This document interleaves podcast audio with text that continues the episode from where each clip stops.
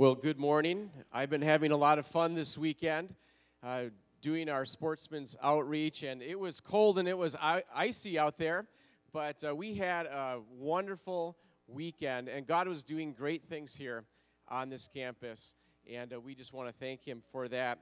But uh, some of you might be a little unfamiliar with our sportsman's outreach. This is the 17th year that we've designed a night to bring in the sportsmen and to share the good news with them. And I have to tell you, they came, and this place for two nights was jam packed and it was full, and you could barely find a place to, to sit. And uh, this has been something that's grown into a bit of a community event for us.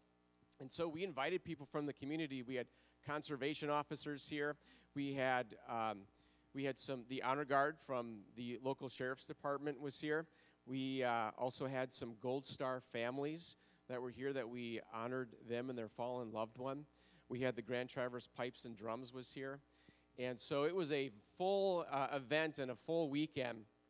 And the, the whole event culminates with our featured speaker. And uh, we're excited that he's here with us this morning. And uh, Chuck McAlister came up from South Carolina with his wife Janice. And on the phone before he came, I had to warn him when you get up here, you're not going to be in South Carolina anymore.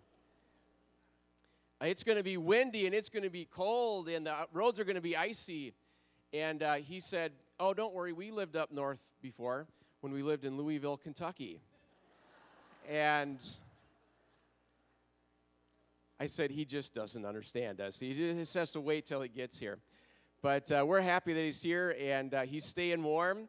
And uh, he did a terrific job reaching out and speaking the last couple nights. And we're so glad that he's here with us this morning. So, Chuck, if you'll come and could you welcome him with me this morning?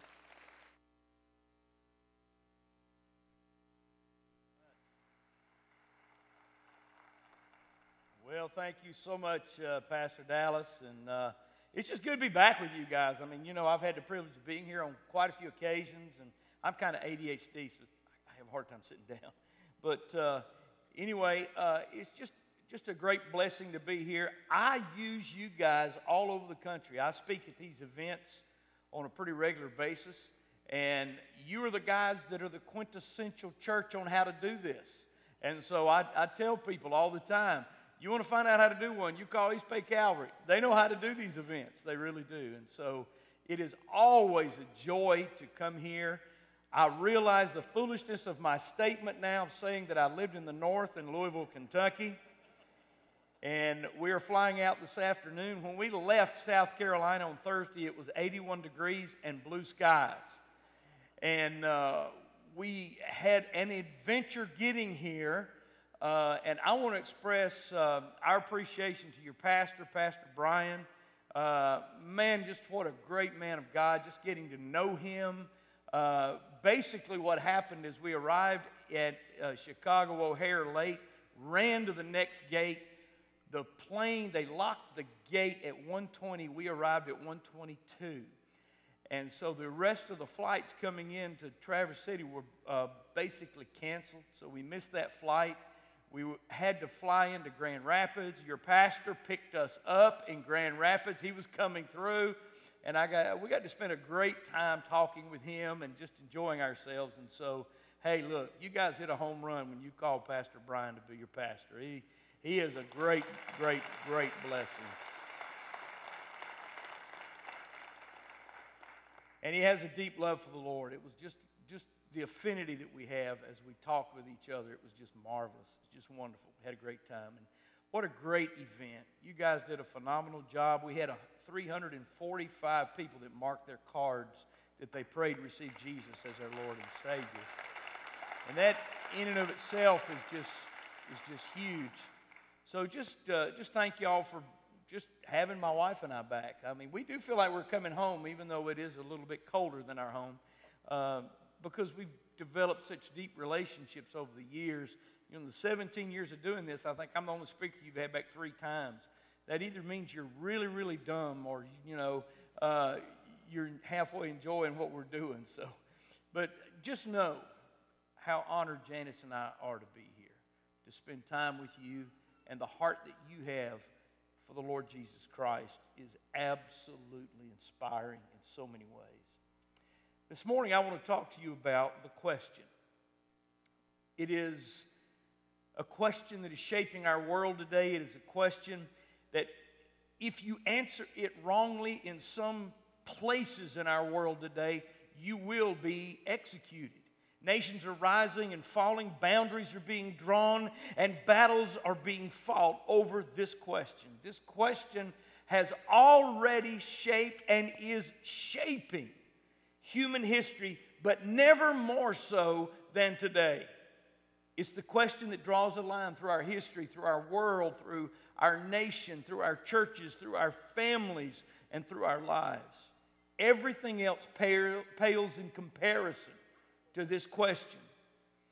It is the question that every single one of us at some time or another will have to deal with. You will have to deal with this question whether you want to or not. And you're going to have to answer this question. What is this all important question? It's simple Who is Jesus? That's the question. Who is Jesus? You see, wars are being fought today. And people are being executed today based on how they answer this question. In fact, this question is so important, it is so necessary that Jesus even posed it to his disciples. He did it in two parts, by the way. The first part of that question in Matthew chapter 16 and verse 13, he said to his disciples, Who do people say that the Son of Man is? Who do people say that the Son of Man is? Of course, they had a ready answer. In verse 14, they came back in Matthew 16 and they basically said, Well, there are those who say that you're John the Baptist, and there's some who say that you're Elijah, and there are others who say you're Jeremiah or one of the prophets. You know what's interesting? If you were to go out in Traverse City today and you were to ask that question, Who is Jesus? you would get an answer similar to what the disciples were giving to Jesus. It's politically correct in our world today to say that Jesus was a great man, to say that he was a great prophet, to say that he accomplished great things, that he was a great teacher. Every major world religion says that Jesus was a great man. Hinduism, Shintoism, Buddhism, Mormons, Jehovah's Witnesses, Christian Science, Baha'i, Scientology, even Islam all say in some way that Jesus was a great man. In fact, you know that if you read the Koran, which are what the, the uh, Muslims look to as their sacred writing, it has more to say about Jesus than about Muhammad. And it asserts that Jesus is, in fact, a great man. The view that Jesus is a great man is the view that dominates our world today, no matter where you look. But it's not enough to have that critically, politically correct view. And Jesus didn't let his disciples get away with it either. Because Jesus posed this question in an even deeper format to his disciples. He said to his disciples in Matthew 16 and verse 15, But who do you say that I am? But who do you say that I am? Simon Peter immediately answered. In the scripture, he says, you are the Christ, the Son of the living God. And, and Jesus answered him, Blessed are you, Simon Bar Jonah. That means Simon, son of Jonah. For flesh and blood has not revealed this to you, but my Father who is in heaven. In other words, you got it right. And Peter didn't get a whole lot of things right. So this was kind of cool that he got this right. He got it right. He's, Jesus looked at him and commended him for his answer. He said, see, here's the line of separation, folks. And here's what we're going to see in our world today. When you cross the line and you say that Jesus is, is not just a great man, but you start saying that he's the Son of God, and you start saying he is God, then all of a sudden you become politically incorrect. Then all of a sudden uh, you are ostracized. All of a sudden you are tre- cre- uh, treated in a very different way. When you start proclaiming Jesus as God's Son in an area dominated by radical Muslims, you could be executed or even beheaded, and they will wage war against you and seek to eradicate you and all who agree with you. In America, if you start asserting that Jesus Christ is not just someone come to teach us about God, but is God come to teach us, and you start proclaiming that He is God's Son, in America today, you'll be ostracized. We experienced this personally for 16 years. And really, what connected us initially, years and years ago, with East Bay Calvary was the fact that we had a hunting show on the Outdoor Channel. And it was, in fact, the number one show on the Outdoor Channel for many of the 16 years of its existence. We got a call, and we were asked to come out to Temecula, California. We had started with the Outdoor Channel as a charter program. I mean, we were, when, when the Outdoor Channel went on the air, Adventure Bound Outdoors, our program, aired the very first night that it went on the air. And so they loved us. I mean, we had a, a prime time slot in the Tuesday night pursuits lineup, and uh, we were given a charter price, so we, we didn't have to pay a whole lot of money, which we loved. It was great to have that slot. And then we got a call. What happened is, after years of being on the Outdoor Channel, the man who started, who we had a great relationship with, passed away, and he left the channel to his son. And then his son sold it to a consortium of businessmen in Southern California. And so they said, Well, it's time for us to renew the contract. And we said, Great. And they said, Come on out to Temecula. So we flew out to Temecula, California. We sat down with them. I knew we were in trouble when we walked into the room. We're wearing camo and they're wearing three piece suits. And they looked at us and they said, Where have you guys been? And I said, Well, we've just finished filming a, a goose hunt. And one of them across the table said, You hunt geese? And I thought, Oh, no. They were very complimentary of our show. They said, Hey, man, we love your show. It's a great show. We appreciate what you stand for and all that you, you stand for. Um, we want to renew your contract. We want to give you the same time slot and the same rate. And I said, Whoa, great. Give me the paper. Let's sign. They said, Well, we're just going to make a little tweak in your contract. And I said, Well, what's that? And they said, You can't use the name Jesus on the air. I said, What? I said, You don't understand. That, that, that, that's why we exist. We average 300 men coming to know Christ every month through our hunting show because we always are sharing the gospel on our hunting show. He said, Yeah, yeah, y'all got to cut that out. You, you just can't use the name Jesus on the air anymore. I said, but th- that doesn't work for us. He said, Oh, you're not going to give up the number one slot on our network just because you can't use the name Jesus. He said, You can talk about God all you want to. You can say, God bless you, and God did this, and God did that, but you just can't use the name Jesus. I said, No, you don't understand. I don't serve a generic God, His name is Jesus. And I don't need a hunting show, but I need Jesus. Well, I walked out of that room without a hunting show, but I still have Jesus. Because compromising on the fact that Jesus is God's Son is something that we should never do. But I'm going to tell you the danger that we're living in. I think, in, in, in what we're struggling with in the church in America today is this. There are a lot of people who talk about Jesus, who talk about wanting to serve Jesus, who talk about following Jesus. But let me tell you what they're doing. They're following the Jesus of their imagination. And I think if the church is ever going to be what the church needs to be, we've got to get away from serving the Jesus of our imagination and we've got to exalt and serve Jesus as he is. And so, in order for us to be able to do that and to help us, God gave us a portrait of his son, a picture. In fact, he gave us an entire book of the Bible. It's called the book of Revelation. You know what the title of that book is it is the revelation, the apocalypse, the unveiling of Jesus Christ. And basically, what God is saying is, let me show you who my son is. Let me show you what my son can do. Let me show you so that you are not serving the Jesus of your imagination. And so the book of Revelation actually exists to answer the question who is Jesus? Well, I want us to look at a, just a portion of it there in, in chapter 1. And I want us to get a picture of who Jesus is so that we can understand who he is and what that generates in our lives, how it should affect how we live. Jesus is described by 10 different statements in Revelation chapter 1, verses 12 through 17. And I want us to see those together. The first one, number one, is He is present. He is present, so spend time with Him. Spend time with Him.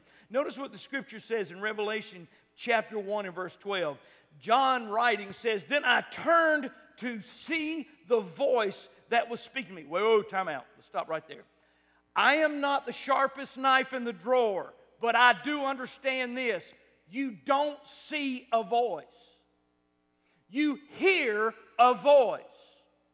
But he turns because he expects to see the voice, because when he turns, he's not expecting just to see words. He is turning because he expects to see the Logos, the Word of God who is none other than Jesus Christ himself. And so he says he turned to see the voice that was speaking to me, and on turning, I saw seven golden lampstands. And in the midst of the lampstands, one like a son of man, clothed with a long robe and with a golden sash around his chest. So oh, John exiled to the Isle of Patmos. He's in his 90s. He's the last surviving disciple. Domitian, the emperor of Rome, has done everything he can to try to kill John. Even legend tells us he tried dumping him in boiling oil, and John somehow survives by the grace of God. He's in his 90s. He's on a rock called the Isle of Patmos, and he's mining rocks. Can you imagine that? And God speaks to him. John stops. He turns to see what he expected to be the voice and I'm sure that he thought about something that would later be written by him or may even be written in that same time frame. And that was in John 1 1. In the beginning was the Word, and the Word was with God, and the Word was God. John knew by virtue of the character of the voice and by what he was listening to that he was turning to see that which had to be the Son of of course, he saw him. Now, now, notice how he identifies him. He said he saw him like the Son of Man, and so he saw him in human form. He saw him as Jesus. And where is he? He's in the midst of the seven golden lampstands. Those seven golden lampstands represent what he later will address as the seven churches, a representation of all churches, which is where Jesus is supposed to be. And, and, and that's what the picture he's giving us where does Jesus belong in our world? In the church, in the midst of the church. This is where we encounter Jesus. This is where we experience Him. He is in the midst of the golden lampstands. You see, when the Word of God is proclaimed in the church, Jesus is present. Praise God, you've got a pastor that preaches God's Word. Because that's when Jesus shows up, that's when He's present. Without being too critical, can I just tell you what I think the problem in a lot of churches are today? Jesus isn't present. He's not there. Because you may learn all kind of very cute things in church, but if he's not exalted and if his word is not proclaimed, he's not going to be present. It's kind of like the old fellow who went to a sportsman's banquet, never been to church before in his life, ended up uh, man, that night he got touched, gave his heart to Jesus. Hey, I mean, he was just, man, he, he got it. Well, you know, he realized his wife went to a particular church, so he probably needed to go to that church with her. And so he showed up the next morning just like he'd gone to the sportsman's banquet, and he's wearing his old camo and his old boots and got mud all over him and everything else. He comes walking in, he sits down, and immediately and I know this church doesn't have one, but there was a committee of little old ladies who would get upset about things. And uh, they were called the Old Biddy Committee. And so the Old Biddy Committee immediately began to talk. And you know, they were oh so upset. How dare this man show up? And he's not even wearing a tie. I mean, he's not dressed appropriately to be in church. That is terrible. That is just awful. And so they immediately went to the head usher and they said, You've got to straighten this man out. He can't be just showing up in here. And so the head usher went down. He sat down next to him, and they knew him. His name is Sam. They put his arm around him. He said, Hey, Sam. He said, uh, glad to have you here. What's bringing you? He said, Well, I went to a sportsman's banquet down at East Bay Calvary last night, and I gave my heart to Jesus Christ. And I just figured I better be in church. And so I just got up this morning and I came on in. The head usher said, oh, Man, Sam, we're just so glad to have you here. That is just so good. That is so cool. But I got to just talk to you about something, Sam. It's your attire you're just not dressed, you're just not dressed appropriately for our church, you know. In this church, we believe in giving your best to God, and we believe you ought, you ought to put your best clothes on. And, and, and, and, and now you can stay today, but please, please, please, just, just, just, just, just dress better next time. And Sam said, Well, this is the best I got, man. This is it. And so the usher looked at him and said, Now, did you accept Jesus as your Savior last night? Really? He said, Oh, yeah. He said, I made that surrender. I accepted Jesus as my Savior. And so the head usher said, Okay, okay, I tell you what, why don't you go back home this week and you talk to Jesus about what you ought to be wearing in church? Sam said, Man, I'll do that. That's a great idea. So he goes home. Sure enough, the week goes by. Next week, Sam shows up. Same boots, this time no mud, they're clean. Same camo. Everything's the same. He comes walking down, sits on the front row. The old biddy committee went nuts. I mean, they're going out of their mind. They go to the usher, they say, they had usher, they said, We thought you were going to talk to him. He said, Well, I did talk to him. They said, Well, you got to take care of this. And so, sure enough, the head usher goes down. He sits right down next to old Sam, puts his arm around. I said, Sam, good to see you back again. He said, Man, I, I, I thought we talked about this last week. He said, What? He said, I thought we talked about your attire and what you're wearing. Oh, Sam said, Oh, yeah, yeah, yeah, we talked about that. He said, I thought you were going to go back and since you'd accepted Jesus as your Savior and talk to Jesus about what you should be wearing. He said, I did.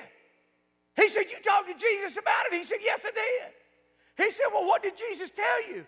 He said, Jesus told me he couldn't rightly tell me what to wear to church here because he'd never been here before.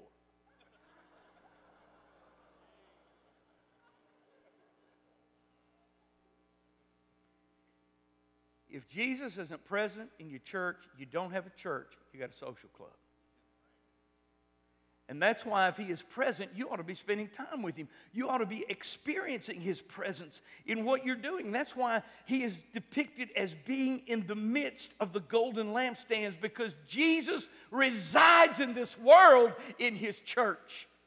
And He dwells where His word is so, number one, I want you to see that He is present, so spend time with Him. Number two, the second thing I want you to notice is that He is prepared, so surrender to Him. He is prepared, so surrender to Him. Notice what it says here in verse 13 in Revelation chapter 1. In talking about Jesus, it says that He was clothed with a long robe and with a golden sash around His waist those reading this in, in the early church would have immediately known what was being talked about. He was wearing the long robe of the priest and the sash that the priest would wear. Usually, that sash would have a golden thread woven through, woven through it. But if you'll notice what it says here, that this is gold completely. It is a picture of Jesus as the King of Kings. He is Lord of Lords. He is our high priest.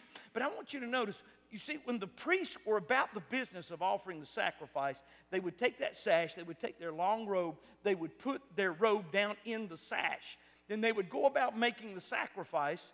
And when the day had drawn to a close, for the priest to indicate that he had finished making the sacrifices that day, he would take that sash from his waist, he would move it up to his chest, and then anybody coming would know that the sacrifice for that day had been finished. But I want you to notice what this scripture says about Jesus. It says he has a golden sash around his chest. Why is that? Because he made the sacrifice and he's done. There's no need for another sacrifice.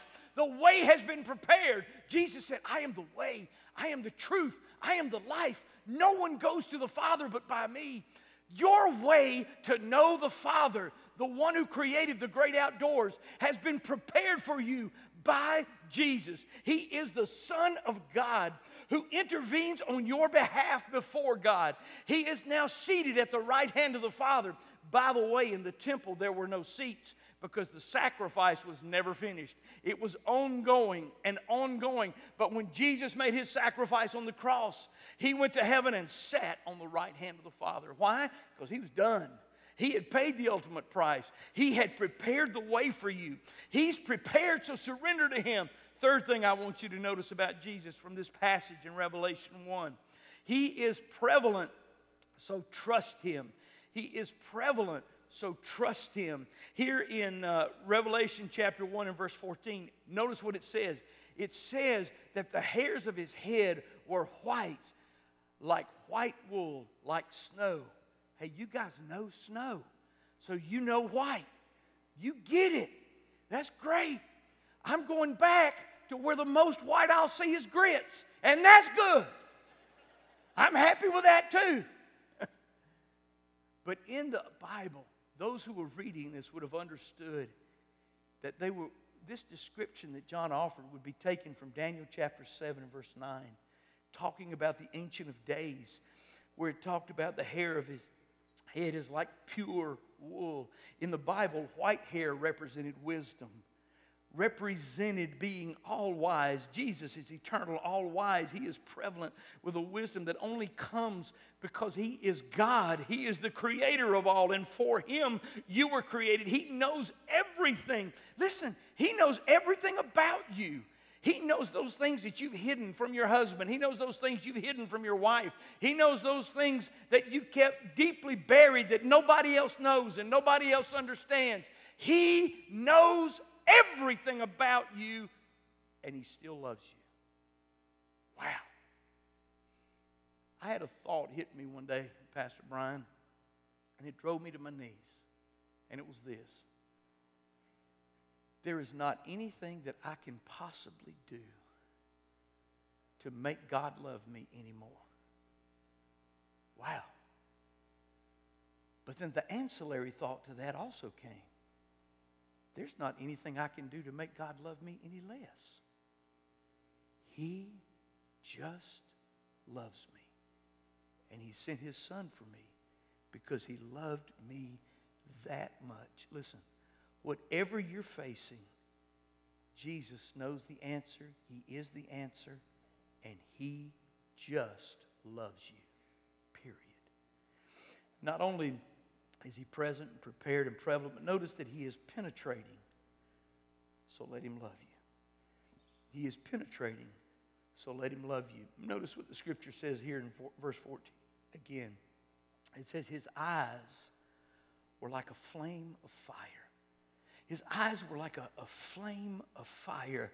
He sees behind our facades and our masks all the way to your heart. He sees your hurting heart. He sees your closed heart, your sad heart, your broken heart, your hard heart. He sees and knows everything you have ever done. He sees your worst sin. He sees your deepest hurt. He sees it all and things that no one else knows that you have forgotten. He sees and He still loves you. You don't have to hide anymore because everything is exposed. He knows you just as you are. He loves you. Several years ago, we were filming our show, and we were um, in Missouri where we do a lot of our whitetail hunting.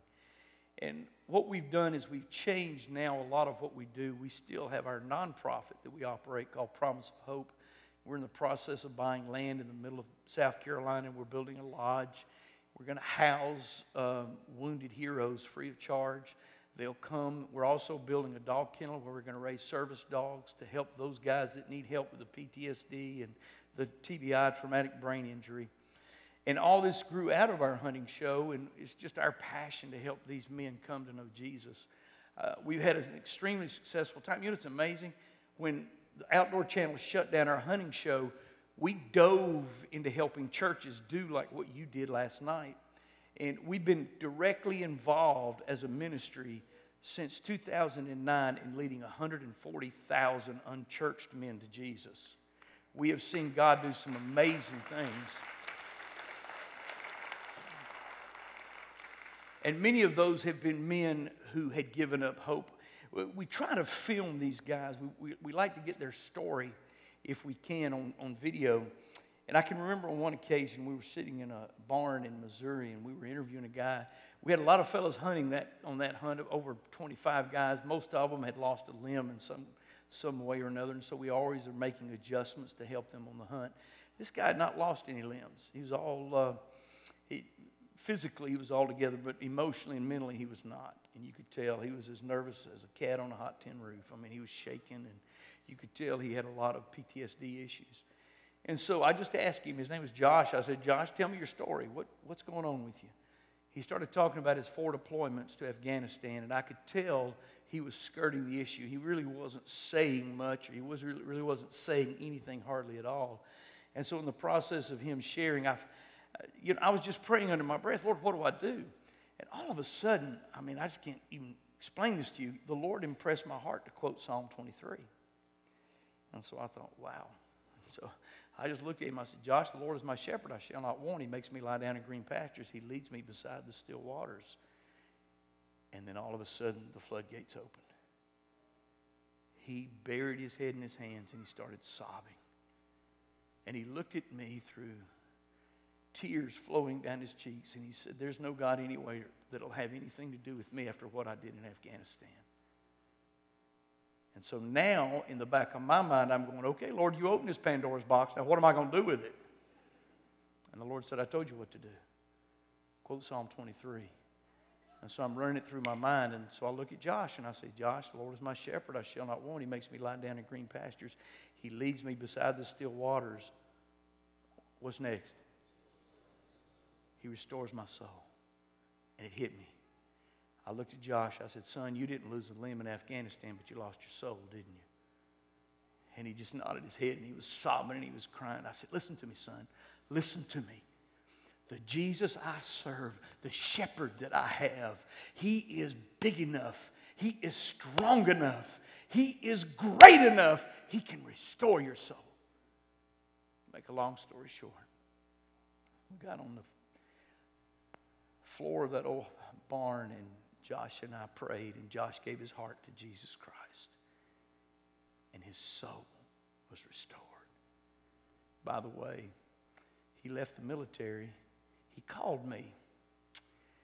And he said, I want you to know something. He said, My wife was diagnosed with stage four cancer.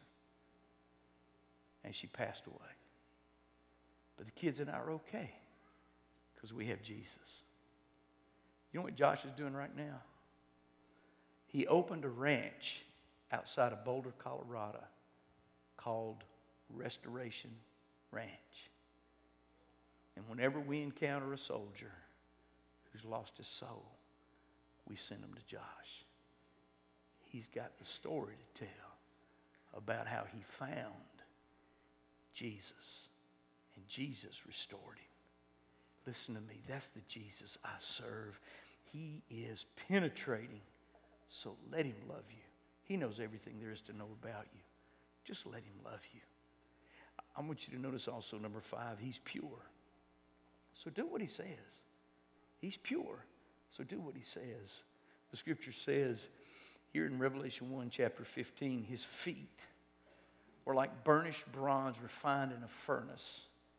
That's an interesting phrase when you really look at it. That word bronze there. It's often also translated brass, but here's the unique thing about it. In the original language in which this was written, the Greek, that word doesn't exist anywhere else. You can't find it in Greek literature. You can't find it anywhere else except in Revelation 2:18 where it also talks about the feet of Jesus. It is the only place this word even exists. The interesting thing is that the reason brass or bronze is chosen is because it talks about the fire, it talks about being refined in a furnace. And that picture, in and of itself, of being refined in a furnace, is a picture of judgment. It's a symbol of judgment. In fact, in the tabernacle and later in the temple, there was something called a brass altar where the sacrifice would be brought and given to the priest. And it was the altar that had tasted blood. It was the altar that had seen the sacrifices, where the animals died and sacrificed, where uh, the sacrifices were offered, where sin was judged. And the picture here of this being the feet of Jesus is it's saying that, that judgment is seen in the feet of Jesus. And, and basically, what it's saying is this, folks, he's walked where we've walked. He's felt what we felt. Let me tell you the difference between Christianity and every other religion in the world. Every other religion in the world has its list of things that you're supposed to do to approach their deity. Christianity says, This is what God did to come to you. He came and he walked where you've walked. He's experienced what you've experienced. He's felt the pain that you felt. He has been there. He's felt your hurt, your loneliness, your abuse, your pain, your temptation. He has been tried in the fire and he is pure. And here's the great thing about his purity it is a purity beyond our grasp. It is expressed by a word we do not understand, that we cannot translate. So his purity is beyond any purity that we could ever understand, ever even get our mind around. We cannot fully understand or comprehend what he has felt. But I want you to notice something else about these feet. If you look at them carefully, you'll see the nail scars. Somebody said one time the only man made thing in heaven will be the scars on the body of our Savior. Wow. He bears those scars for us because He loves us, because He cares about us, because He took our judgment for us. He's fire tested. He can carry whatever weight you carry because He has borne your sin. He has carried it, and His purity is something that is beyond our capacity to even express. That's how powerful He is. He is pure. So do what he says. Number six, he is powerful. So listen to him. He is powerful. So listen to him. Remember, John turned to see the voice, and the voice is the word of God. Hey, have you everybody ever had anybody say to you, "Hey, man, look at the wind"? Anybody here ever seen the wind? No, but you can see what the wind does. And in the same way, we see what the voice of God does. You know, God says, Let there be light, and guess what happens? There's light. Uh, God says, Let there be whatever, and there is whatever. The voice speaks. And it is so powerful, it is beyond our capacity. It is not limited to one tone or one note or one scale on the spectrum. I know there are a lot of voices in our world today the voices of violence and materialism and anger and hostility, the voices of prejudice and hatred and hurt and abuse. So many voices, so many waters. But one day soon, oh, people, listen to me. One day soon, are you ready? You ready? You don't act like it, act like you're ready. One day soon, there is coming a shout and when that shout occurs, every other voice will be silenced, and every eye will see, and everyone will behold that it will be Jesus who shouts. And when he comes back, every other voice will be silenced. I mean, right now it's the still small voice speaking to your heart. Right now it's the voice, if you listen carefully, you'll hear it, is saying, Come to me. Come to me, follow me, trust me. But on that day, according to the Bible in 1 Thessalonians 4:16, the scripture says, For the Lord himself shall descend from heaven with a shout, and the dead in Christ will rise first. Let me tell you something about my Jesus. His voice is so powerful, he shouts, and the dead come out of the grave. That's how powerful he is. So if he is that powerful, don't you think you ought to listen to what he says? Number seven, he's protective. So tell others about him. He's protective. So tell others about him. The scripture tells us in Revelation, at chapter 1 and verse 16, that in his right hand he held seven stars. In his right hand he held seven stars. Well, we know from the, the scripture in Revelation chapter 1 and verse 20 that those seven stars represent the angels of the seven churches. The word in the original language is the word angelos. Most people believe that it means the messenger or the pastor of the church. See, you didn't know Pastor Brian was a little angel, did you? I don't think he even knows that. I don't think his wife knows that. but you see, what God is saying here is if you want my protection, you represent me, and I will protect you. I have preached at times under death threats just because of what we say. And sometimes when you're, when you're voicing the truth, those kind of things happen. Is it going to change what I say? Not a bit. You know why? because I am held in the hand of God until God says, that's enough. And if that enough means I'm taken out by a bullet, then great, that's fine. You want to see something interesting? Just because of the stance that we take, we often find ourselves under attack. Google Chuck McAlister and Stephen Colbert. He spent 10 minutes on his nightly national show attacking me by name and showing my picture. And then, then we started getting a lot of threats after that. But you know, that's okay. I mean, it's all right because God is protecting us. And if you want to experience God's protection until He says your purpose is done, then be His representative, be His messenger. Represent him where you are. Represent him at your workplace. Represent him in your neighborhood. Represent him by letting people know that you unashamedly serve the Son of God, Jesus Christ. And that you're not going to play the politically correct game and just say he's a great man. You are going to let others know that he is, in fact, the Son of the living God. He is protective. So tell others about him. He'll protect you as long as your purpose is being fulfilled. Number eight, he is precise, so let him correct you. He is precise, so let him correct you. Notice what the next part of verse 16 says. It talks about the sword that comes out of his mouth. From his mouth came a sharp, two edged sword. It's interesting when you study in the scripture, there are two specific words that are used in the Bible for sword. One of them is the word rhomphi, and it, it, it referred to the Roman sword that was wielded with both hands. And that sword only had one purpose that was to decapitate and destroy, it was to absolutely kill. That was the purpose of it. And so it tells us in Revelation 19 15 that from his mouth comes a sharp sword, a rhomphi, with which to strike down the nations. Jesus is coming back, and when he comes back, he is not going to play games. He is going to draw a line in the sand, and there is going to be a judgment that is going to take place. He's going to set the world right. So you need to understand that. That is one edge of that sword. It is the edge of judgment. His voice, His word, a sharp sword of destruction for those who trivialize Him. Then there's a second function, there's a second edge to that sword. There's a second word that's used for sword in the Bible, and it's the word machaira. It was the word that referred to a surgeon's scalpel, something that was used with precision to cut away those things that don't need to be there.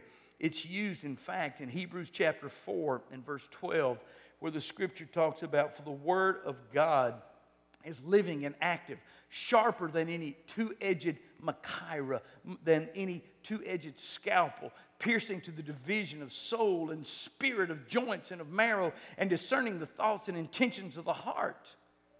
You see, this was used, a sword that was used in hand to hand combat that would make its way between the folds of the armor so that you could gain prominence over your opponent.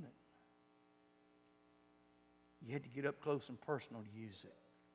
Now, here's the thing that John wants us to understand about Jesus the sword that comes from his mouth, the words that come from him, they're going to cut you. But they're either going to cut you to bless you or they're going to cut you to bleed you. You're either going to face the judgment of his words or you're going to allow Him to be the corrector. You're going to allow Him to cut away the sin that's in your life and to remove those things that need to be re- removed. He knows the wrong you've done, He knows the excuses that you've relied on, and by His Word, He wants to use the scalpel of His Word to cut away the wrong from your life. This two edged sword will either cut to bleed you or to bless you, to condemn or to convict. Everyone will be cut by this sword. You will choose which edge will cut you. As for me, I'm saying bring the surgeon's knife on. Cut away the sin in my life. Show me what needs to be removed from me that is wrong so that I can be more like you, so that I can grow more like you. That's what I desire. He is precise. Let him correct you. And then I want you to notice number nine, he is phenomenal, so worship him. He is phenomenal, so worship him. Notice the scripture says in verse uh, 16 again, it says, And his face was like the sun shining in full strength. His face was like the sun shining in full strength. You know, I don't know about you guys here, but I'm going to tell you something. In South Carolina, when the sun is at full strength in the middle of the day at noon, you do not look up at the sun. If you look up at the sun when it is at its full strength, it will absolutely blind you, I promise you. He's all right. Don't worry about him. I was preaching one time, and a father grabbed a little boy up and started walking him out the door. And the little kid was just crying to the top of his lungs. And just as he got to the back door, the little boy yelled out, Y'all pray for me, you hear?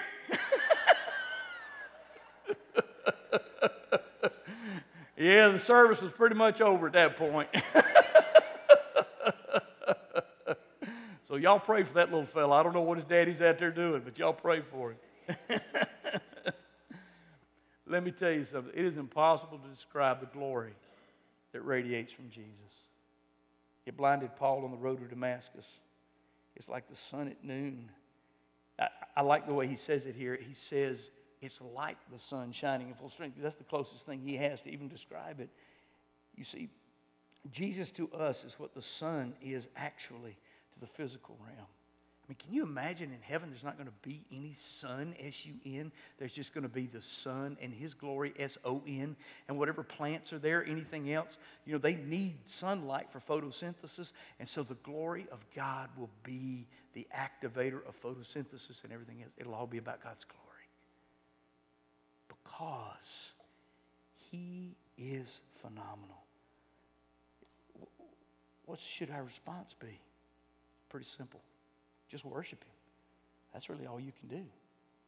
Just worship Him. And finally, I want you to see this He is perfect, so put Him above all others. He is perfect, so put Him above all others. Uh, notice what happens next. This is so powerful. Now, now, you've got to remember here in verse 17, John is now beginning to see not the Jesus of his imagination, but Jesus as he really is. And in Revelation chapter 117, the scripture says that as John saw this, he said, I fell at his feet as though dead. Uh, understand who this is. This is the disciple that is called the beloved disciple in the Gospel of John. This is the disciple that laid his head on the chest of Jesus at the Last Supper. This is the disciple who came to the cross and stood with the mother of Jesus and to whom Jesus entrusted his mother. This is the disciple that was closer to Jesus than any other disciple, and all of a sudden he sees him as he is. He experiences his, him in all of his majesty and all of his glory, and all he can do is fall down at his feet as though dead. Let me tell you something. You encounter Jesus, you don't yawn your way through that encounter. I, I was watching Pastor Brown, one of these uh, weird televangelists on TV the other day. You know, these fruitcakes that are on TV. And, and one of them was talking about he was, he was in his bathroom shaving, and Jesus appeared and sat on the counter to have a conversation with him. Let me tell you something. Jesus shows up, you don't keep shaving, you fall down at his feet with fear. And that's what John did. And as John fell down at the feet of Jesus, he realizes who Jesus is. But notice what Jesus does. Notice how Jesus responds. The scripture says, But he laid his right hand on me, saying, Fear not, I am the first and the last. He's saying, John, get up, son. Listen, I'm before whatever you're facing, I'm after whatever you're facing. I'm first, I'm last, Jesus wants you to see him as he is. He wants to lay his nail scarred hand on you and tell you that he is first and last in your life, that he will always be there before you. He is before whatever you face, he is after whatever you face. He is greater than all. When you see him as he is, you stop serving the Jesus of your imagination. You meet him as he is, and you will realize that every need you have, the answer is found in Jesus. The name of Jesus, every knee should bow in heaven and on earth and under the earth, and every tongue confess that Jesus Christ is Lord to the glory of God the Father. Let me tell you something. You listen to me. Every person is going to fall at the feet of Jesus. Everybody. You're going to choose when you're going to fall at the feet of Jesus. In fact, toward the end of this book, there is something called that great white throne judgment when those who chose not to fall at the feet of Jesus in this world will be brought to stand before him. It'll be a horrible day. It's the resurrection of the damned. And, and there they'll stand, just them and God, and Jim and Jesus, and no place to run and no place to hide. Now, listen, please understand this. I'm not going to be there, okay? Not because I'm anybody special, but because I've already chosen to bow at his feet. I settled my case out of court. I settled it at a place called Calvary. And it was done by the blood of Jesus. He took it for me. He took the pain for me. But those who didn't, they will stand there. The books will be presented. Everything you ever thought, said, or did will be revealed. All will be exposed. All secrets will be uncovered. You'll feel the flush of embarrassment and the sting of remorse as you're standing in this holy place with nowhere to go and everything being revealed you'll hide. You'll try to hide your face and you'll sob. You'll look at Jesus. You'll try to offer an excuse. You'll say, Oh, Jesus, you don't understand. I, I, I didn't know what church to join. I mean, there were Presbyterians, there were Nutcase Baptists, there were everybody out there, and I just didn't know who to be a part of. And you'll hear Jesus as he says, I didn't say believe in the church, I said believe in me. Oh, but Jesus, you don't understand. You see, I went to East Bay Calvary on a Sunday morning, and they had this fruitcake from the South come up there and preach named Chuck McAlister. And he walked all over the place, and he got loud, and he just offended me, and he upset me. And you'll hear Jesus say, I, I didn't say believe in Chuck McAlister. I said believe in me.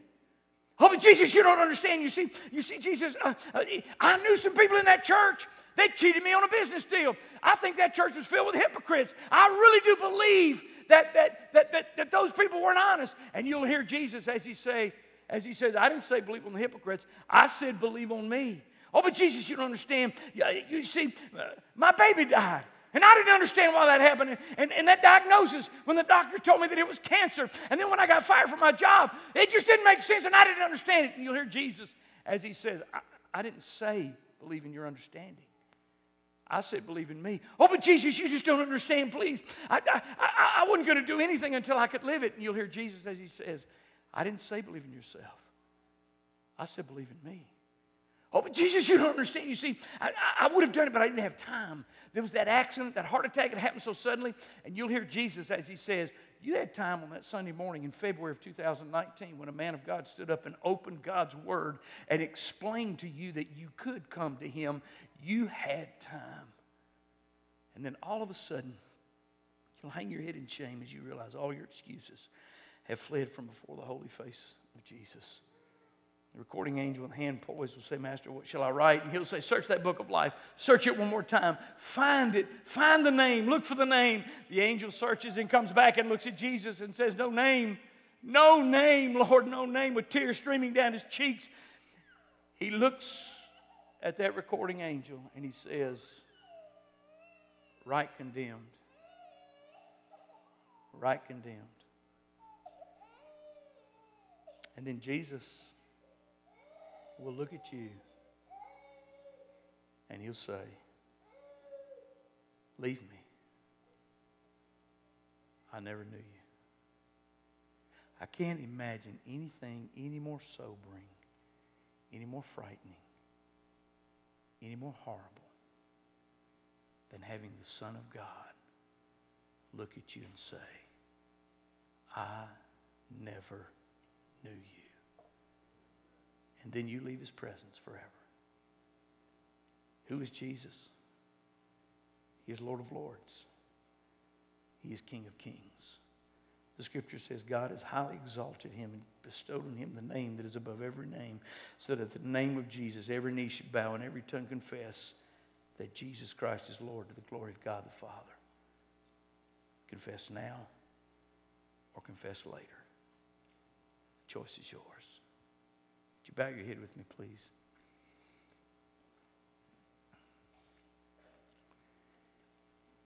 You say, well, how do I do that? Jesus says later on in this book of Revelation, Revelation chapter 3 and verse 20, he makes the statement, Behold, I stand at the door and knock. And he says, If you'll open the door, I, I will come in. I'll come in, meaning the door of your heart. And if you'll invite him to come into your heart, he will come. But you have to invite him. You say, well, how do I do that? Just right now, right where you are, you'll give me permission, I would like to lead you in a small prayer. And listen to me, this prayer is important, yes. And yes, it's your way of inviting Jesus to come into your heart. But it is just the first step in the process of you walking with Jesus and following Jesus and trusting Jesus. And so, right now, right where you are, pray this in your heart. I promise you, He'll hear you. Just pray it right now. Dear Jesus, I know that you're God's Son, and I know that I'm a sinner. I need you. Please forgive me. And right now, Jesus, I invite you to come into my heart. I surrender my life to you, Jesus. Thank you, Jesus. Heads bowed and eyes closed, no one looking around. If you prayed that prayer with me just then, or, or maybe you were here last night or the night before and you prayed and made that surrender, if, if that's the case, you, or you prayed with me just now, would you just lift up your hand right now, wherever you are? Just lift it up. Thank you. I see your hand. Thank you. Thank you. Thank you, ma'am. I see your hand. Thank you. I see your hand. In the balcony, I didn't get a chance to look. Any hands? Thank you, sir. See your hand. Thank you, ma'am. I see your hand. Thank you. If you just raised your hand, I want you to look at me for just a second. We're going to probably do something a little bit different. And um, it's okay because I'm leaving this afternoon, so it'll be all right. But if you just prayed and you made that surrender to me with me, I want to ask you a question. Did you mean it? Did you really mean what you prayed? Just give me a nod. You mean it? You mean it? Awesome. Did you mean it? Awesome. Here's what I'm going to do. If you prayed that prayer and you meant it with all your heart, in just a moment, we're going to start singing. And I'm going to ask you to leave your seat. I'm going to ask you to come and just stand right here with me. I want to gather you around. I want to have a prayer with you because I believe with all my heart that God wants to do a work in life. There's another group of people I want to speak to for just a moment. And if you're here this morning and you know that you have a relationship with Jesus Christ, you're not going to be at that great white throne. I'm not going to be there. I've already fallen at his feet, but I'm going to tell you something. I have family, I have friends, I have people that I've encountered who'll be there. And I don't want them to stand before Jesus and think, why didn't Chuck tell me about Jesus? Instead, they'll spend eternity maybe crying, why didn't I listen? But I don't want them to cry, why didn't Chuck tell me? How many of you know someone this morning that doesn't know Jesus, but you care about them and you love them? and you're really praying for them, would you lift up your hand? God bless you. Maybe this is incorrect protocol. We're going to do something a little bit different. We're going to turn this side, of these pews, and all this area right over to my right, your left, into kind of an altar area. There's something about coming forward. And here's what I want to ask you to do. Those of you that just raised your hands and indicated that you know somebody who needs a relationship with Jesus, I'm just going to ask you to leave your seat in just a moment when I say amen and we start singing. And find a place to kneel. And here's what I want to challenge you to pray pray, Lord, I'm available. See, it's not my place and it's not this church's place to tell you what to do to reach out to that person that's on your heart. But it is God's place to tell you. And listen to his voice. Let him speak to you. On my left and your right, I'll be standing. For those that prayed with me to make a surrender to Jesus, just come so that I can put a face with your decision so the church can know as well. They'll help you through the next steps and stages that you need to go through. Over here on your left, we'll have an area to gather all the way to the front here where you can just come and tell the Lord you're available. Father, I want to thank you for the presence of your Spirit in this place. We feel your presence. And help us never to be guilty of serving the Jesus of our imagination. But Jesus, you are who you are, and you have called us to you. I pray for those, Father, who have indicated this morning that they made a surrender of their life to you. And I pray that you would grant them the courage to come and make that decision public to say yes, to not worry about what anybody or any person or any group of people will say, but to get this thing settled in their lives And I pray for those who need to know what you want them to do to reach out to their loved one. And Father, we pray this not because of who we are, but because of who you are. It is in Jesus' name we pray. Amen. Let's stand to our feet. God's calling you. Come right now as we sing. This altar's open. Come right now as we sing.